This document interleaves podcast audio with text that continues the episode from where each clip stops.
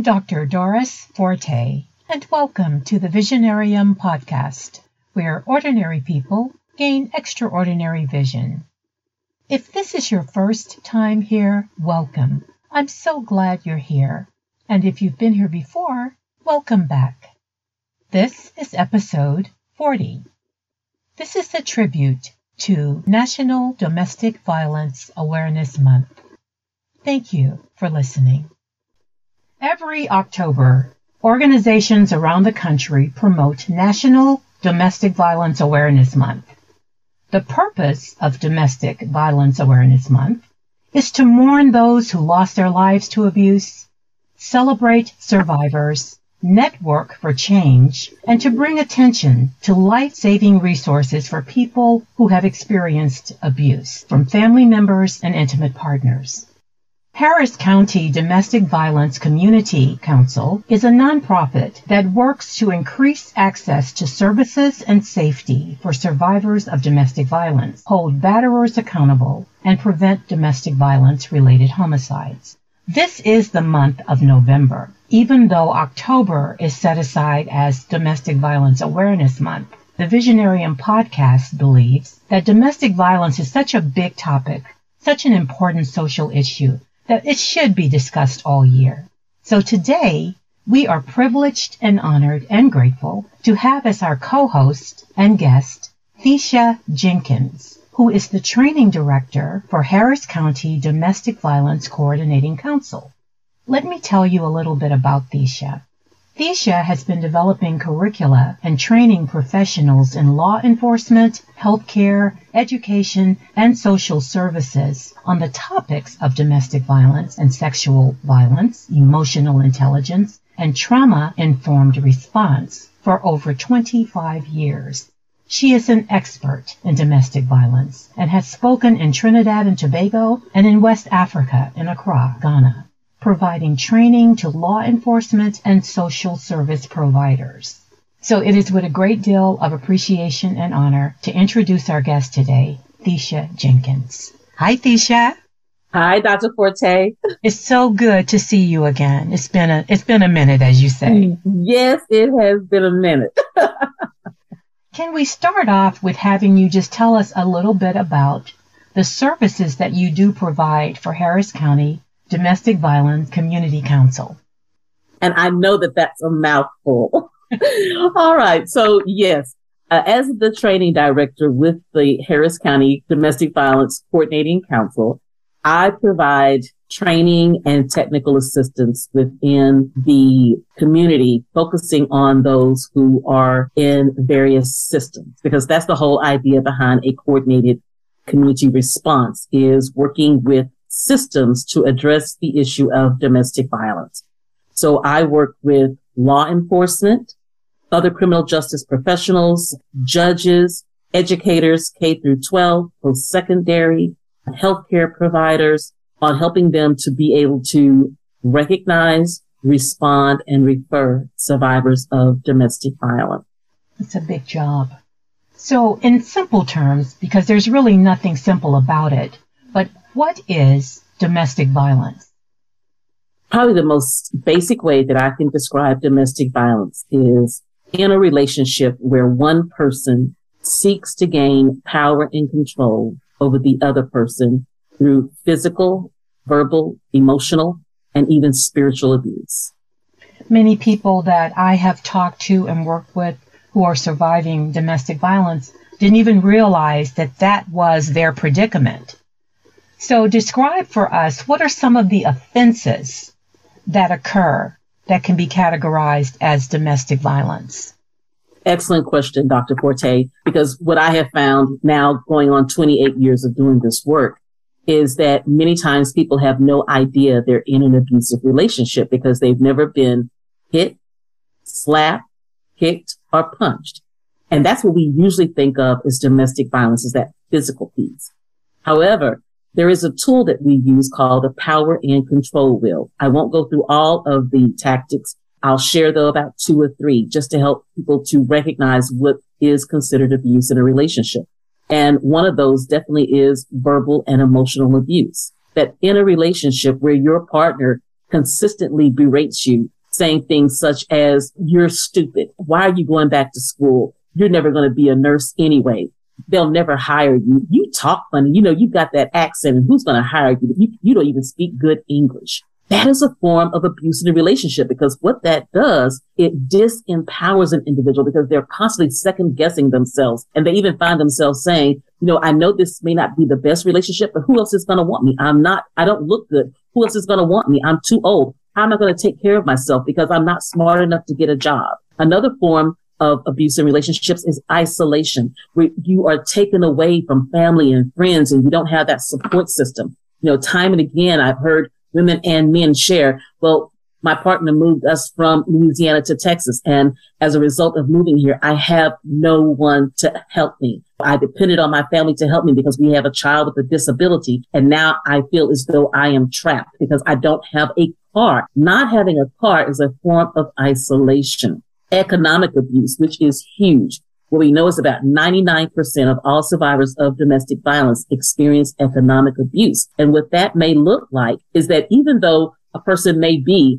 a nurse, an educator, and they're making anywhere from 70 to $200,000 a year, the reality is they may only see ten to twenty thousand dollars a year of that money. Why? Because their partner has them to direct deposit their check into their account and they don't have access to the account number, the PIN, and they literally get an allowance. And I like to make sure that I share that because I think as a society, we tend to believe this only happens to those who are in poverty. There are individuals out there who are well educated, have great earning potential. However, they're still in an abusive relationship because they have no access to the financial resources. So those are some of the things that are happening in a relationship that are abusive. Thank you for that very comprehensive answer. I can also add to that. It has a lot to do with how a person's default setting is. If they grew up in abuse, that's their norm, and it may not look unusual to them to be mistreated that way. Also, there are cycles in these abusive relationships that occur over and over and over. And it takes a person a while to recognize that this is something that's going on and on and on. So, what are the cycles of abuse? So, when we talk about the cycles of abuse, it's that that beginning stage where those things we talk about in that power and control wheel, where the person is basically walking on eggshells. The survivor is walking on eggshells that they're afraid of how they prepared the dinner. They're maybe even afraid to say no to intimacy. It's that constant waiting for the other shoe to drop and then moving into that part of the relationship where it does become physically violent and also can include sexual violence. And then we move into that honeymoon where the person is telling them, Oh, I'm so sorry. I'll never say that again. I'll never do that again. And that cycle continues on and on until there's an intervention. And you said something key about it's not in all, but we do find it in most cases is that it is a learned behavior for both the survivor as well as the person who is causing the harm. Mm-hmm. And I think one of the biggest issues that people often ask about domestic violence is why don't they leave? And specifically, why doesn't she leave? And something that I have been doing a little bit more study on and helping the community to recognize what is going on is using the stages of change. And it's so key when you said that for some people, this may be normal behavior. When we talk about the five stages of change, pre-contemplation, contemplation, preparation, action, and maintenance, and that pre-contemplation is when a person has no idea that anything is wrong. And if I've lived in an abusive environment where people call each other names, where maybe I know that my mother or my father didn't have access to the money, that they had no voice in that relationship, then if you're telling me, I think you're being abused or I think your relationship is unhealthy, in that pre-contemplation stage, the person is thinking, no, that's just how families work. And so why would I leave a relationship if I think that's just how families work? Mm-hmm. So as a domestic violence expert, who are you actually interfacing with? Are you interfacing with victims or the judicial system, educating people and pointing out to them what domestic violence looks like? What is your job as an expert? I consider my job as an expert is that I show up on a continuum. It is as simple as someone sending me a message on my Facebook. And I get a lot of those just saying, Hey, do you know where the local shelters are? what's that 1-800 number to the hotline again? Can you help me with my friend? We're in the process of safety planning. So it's just being there for people when they want to reach out. The other part of that expertise is developing programs, increasing my level of knowledge so that I can do training with judges, so that I can do training with law enforcement and helping them to see the connection as to why that survivor in a court of justice may recant or not even show up to court right? That they realize it's not because she or he doesn't want to participate in the justice system. They recognize that person is recanting because possibly the abuser has maybe gotten one of their family members to call and say that if you follow through on this, we're going to get a really good attorney and we're going to make sure that you never see your children again. We're going to get full custody. And so, of course, she or he does not show up to court. So I help professionals to recognize why someone may recant, why they may not even report, and why they may not even follow through with the referrals that are provided. Very good. Now, we know that a population is only as healthy as the people who live in it. How does domestic violence affect individual and community health? That's huge. That is so huge, Dr. Forte. It affects community health. And this is based on work around what I know of as adverse childhood experience. This was a study that was done over a 10 year period with about 17,000 individuals that looked at how trauma has long term effects on individuals who have had a traumatic event occur before the age of 18. One of those traumatic events is witnessing domestic violence. And so what we know is that the long term, when it comes to health, is that a person who has had up to four traumatic events that they have witnessed before the age of 18 can lead to approximately a 25 year loss of life. We know that the expected lifespan of most individuals is 70 years old. So what we're talking about is a person, if I got my math correct, potentially a person could leave this world at 45 due to the trauma endured before the age of 18. And you say, well, what does that have to do with domestic violence? And what does that have to do with health? Well, what we know is that trauma can impact the immune system. So chronic illnesses such as diabetes, cancer, all of these can be one of the indicators of previous trauma in a person's life. When a person has witnessed trauma, they are more likely to engage in activities such as drug and alcohol abuse. The physical effect is what? Having issues with your liver, you may be involved in an accident as a result of drinking while driving. And again, there is study from a 10 year study that links that back to trauma before the age of 18. So we can see that yes, witnessing domestic violence can have a long-term effect on community health. There's also been some studies done around children who go into schools and they're bullying and also the mass shootings that we're seeing, that there is linkage back to violence in the home. So again, community health and safety. When we survive these traumatic situations, but have not completely healed from them, the energy from those trauma bonds still affect us as free floating anxiety. Exposure to violence and abuse has been also associated with death and severe mental health issues. Do you know the statistics about domestic violence in the Houston area? There was a study done with UTMB in collaboration with HCDVCC where they interviewed women who were in abusive relationships and also looking at the impact of COVID. Well over 50% of the women shared about depression, anxiety, suicidal ideation as a direct result of being in the abusive relationship and then also exacerbated by COVID. And what are the statistics on men who are victims of domestic violence? The most recent statistics I've seen uh, from Texas Council on Family Violence is one in four women and one in seven men. So, what are some of the ways that HCDVCC, am I saying it right? Right, yes. has evolved to respond to public or community health issues surrounding domestic violence in the Houston area? Well, you know, we have some amazing leaders. Our executive director, Barbie Brashear, and our senior communications director, Amy Smith, who actually were the first paid employees of HCDVCC for five years. And now they just celebrated 12 years. And they have spent this entire 12 years doing focus groups, convening task force to respond to issues around domestic violence in Houston and surrounding Harris County. And two initiatives that come up for me. Number one is when I joined the council in 2015. As a direct result of doing work with the Harris County Sheriff's Office, they piloted the program to have victim advocates out of the sheriff's office. The Houston Police Department has had victim advocates that specialize in domestic violence. Up to that point, and not been with the uh, sheriff's office. So myself and two other colleagues were brought on by Barbie and Amy to pilot a victim advocate project.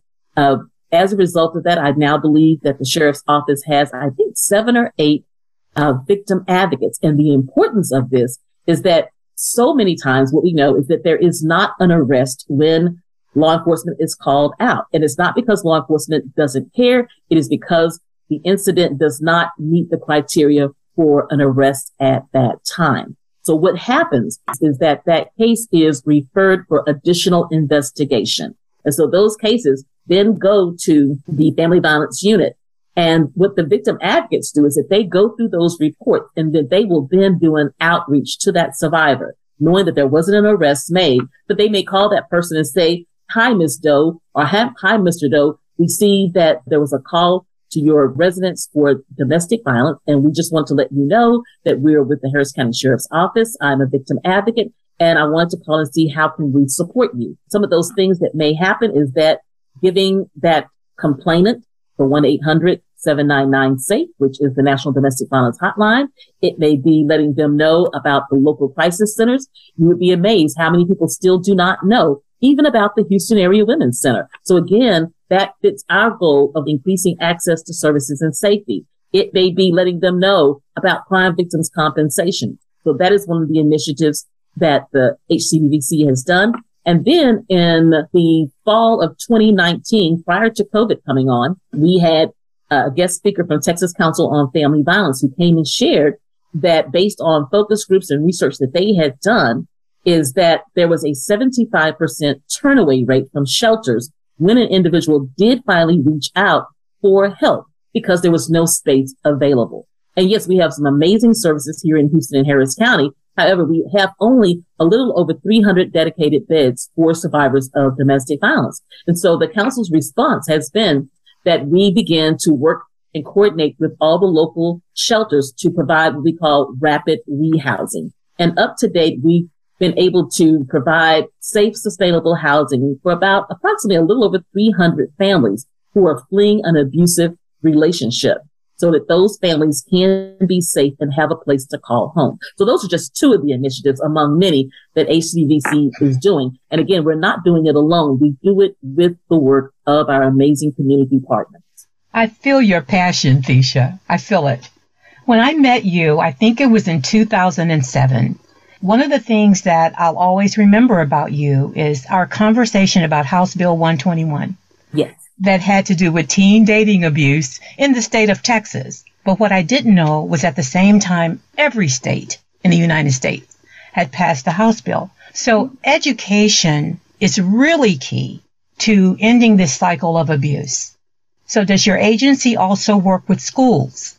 Yes, we do. Uh, as I stated earlier, one of the areas that I provide training to is to educators. And I actually oversee our Title IX committee. And I work with individuals in higher education and we're working to engage our K through 12 partners as well. And we also just recently got a grant through Allstate to do a curriculum called Expect Respect. And so we brought on a new person to my department. That person is actually coordinating with schools as we speak getting ready to develop this support groups, the curriculum called Expect Respect. And for 24 weeks, our facilitator will be going in to provide education to students in middle school and high school around topics such as conflict resolution, self-esteem, self-confidence, gender socialization. And all of these are to create basically social emotional tools to help prevent violence in their future relationship.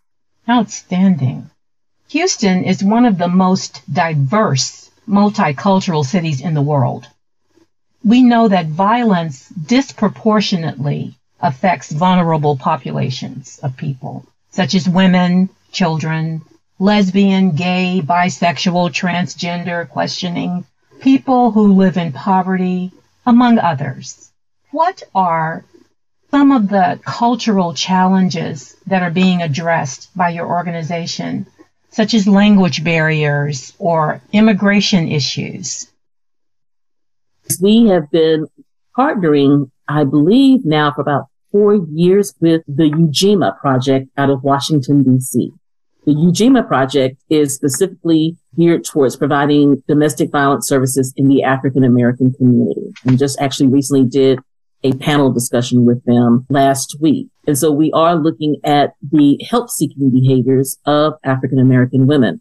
I actually, in the summer of 2019, went to several health clinics and set up a pop-up shop, if you will, and had conversations with the women who were in those clinics, predominantly in African American communities. And it was very telling uh, about the distrust with our legal system, about the fact that from a cultural standpoint, what happens in this house stays in this house. And those are being some of the reasons not wanting to send another man back into the system. So those are, you know, conversations we're having and really wanting to increase the level of trust with systems such as law enforcement so that we can hold batters accountable because here's the reality. You're not sending another man. You're not sending another black man back to jail. It is that person's behavior.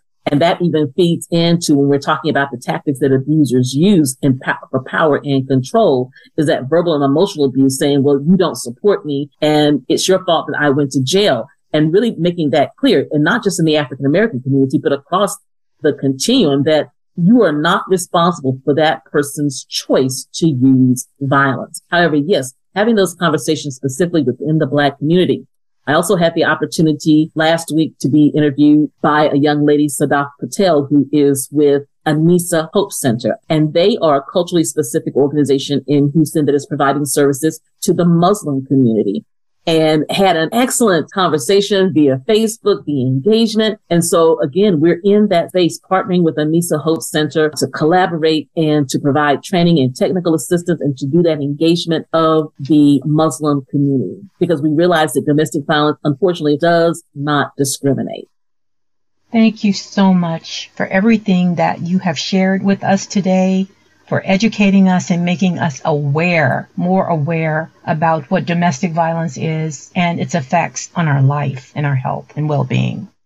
Before we close, is there anything that you would like to share that I didn't ask you about or any questions that you want to answer that I didn't have the wherewithal to ask you?